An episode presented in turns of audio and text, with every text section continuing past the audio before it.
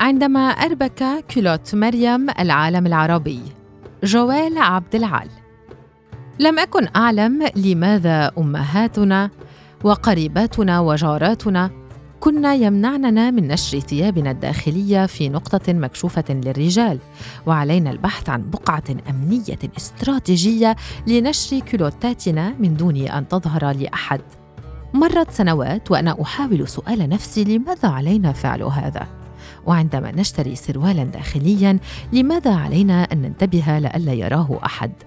حتى أنني تساءلت مرارا وتكرارا عما إذا كانت النساء اللواتي ينشرن سراويلهن الداخلية على شرفات منازلهن قد سمعوا بهذه المعلومة التي لم أفهمها قط. لكنني حتما نجحت في معرفة الجواب.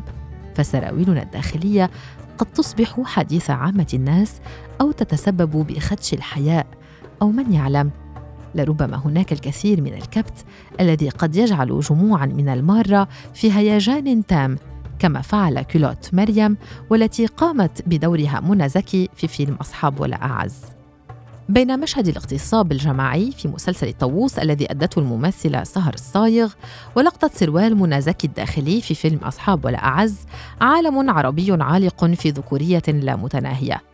يوم أحدث مشهد الاغتصاب الجماعي ضجة في العالم العربي. لم تكن هذه الضجة نابعة من المشاعر المأساوية بل هذا المشهد تصدر مواقع البحث بمشاهدات عالية بلغت الملايين خلال شهر رمضان. وجاءت المطالبة من الرأي العام بإيقاف عرض هذا المسلسل لأنه يسيء إلى قيم المجتمع المصري ويهدد الأسرة في حين أن هذا المسلسل لم يفضح سوى قذارة ما تعانيه النساء والفتيات في المجتمع المصري.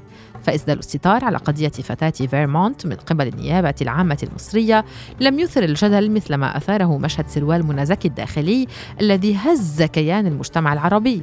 فسروال الداخلي لامرأة عربية يثير غيرة المجتمع التي تفوح منه رائحة جرائم لا شرف وجلد النساء وتزويج الطفلات.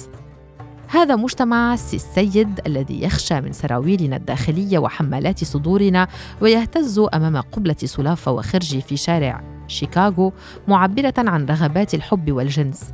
هذه المحرمات على النساء العربيات الاعتراف بها والإدلاء عنها. فلا يعيب المجتمع العربي تلك الأغاني العربية التي تتردد على مسامعنا وتحمل في طياتها الكثير من المحتوى الذكوري والتحرش اللفظي والإساءة إلى كل امرأة.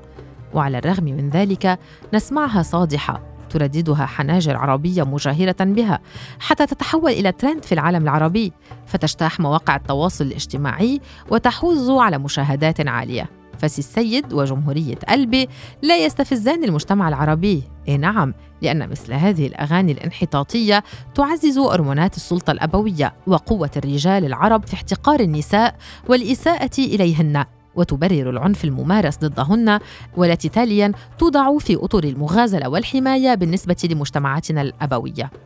كذلك لا تهدد قيم الأسرة العربية يد عادل إمام على فخذ يسرى وصدرها وهو يتحرش بها في الأتوبيس فهو يصنف الزعيم في مجتمعاتنا المكتظ بمثل هذه الزعامات. التحرش في الأفلام العربية الواقع على النساء والفتيات يصنف ضمن أطر الحميمية والمداعبة والغنج وباننا كنساء يجب أن نخضع لرغبة الرجال الذكوريه بسرور وضحك. ونتقبل ما يجري من قذارة في شوارع مدننا العربية من تحرش على أساس أنها غزل في مفاتننا. أو إذا صنفت في إطار الجرم فيكون مرتكبها لباسنا من وجهة المجتمع الذي أثار هرمونات الكبت المنتشرة. أذكر أنني كنت في الصف الابتدائي السادس بعدما انتشرت في شوارعنا اللبنانية موضة هو ده والتي أتت تأثرا بالفيلم المصري عمر وسلمى في الجزء الأول. فراح عدد من الشبان يقلدون تامر حسني عمر على أنه الشاب المتقدم والمودرن وقد تلقى يومها مني أحد الشبان في مدرستنا صفعة قوية بسبب تلك الحركة التي ضايقتني وقد مر وقت حتى فهمت أن فيلم عمر وسلمى الذي أضحك الكثيرين منا كان مجرد دعوة إلى نشر التحرش الجنسي بالنساء والفتيات وعلى الرغم من أن جيلنا قد تربى على هو ده لم يختش العالم العربي أو يستحي أمام هكذا جرم.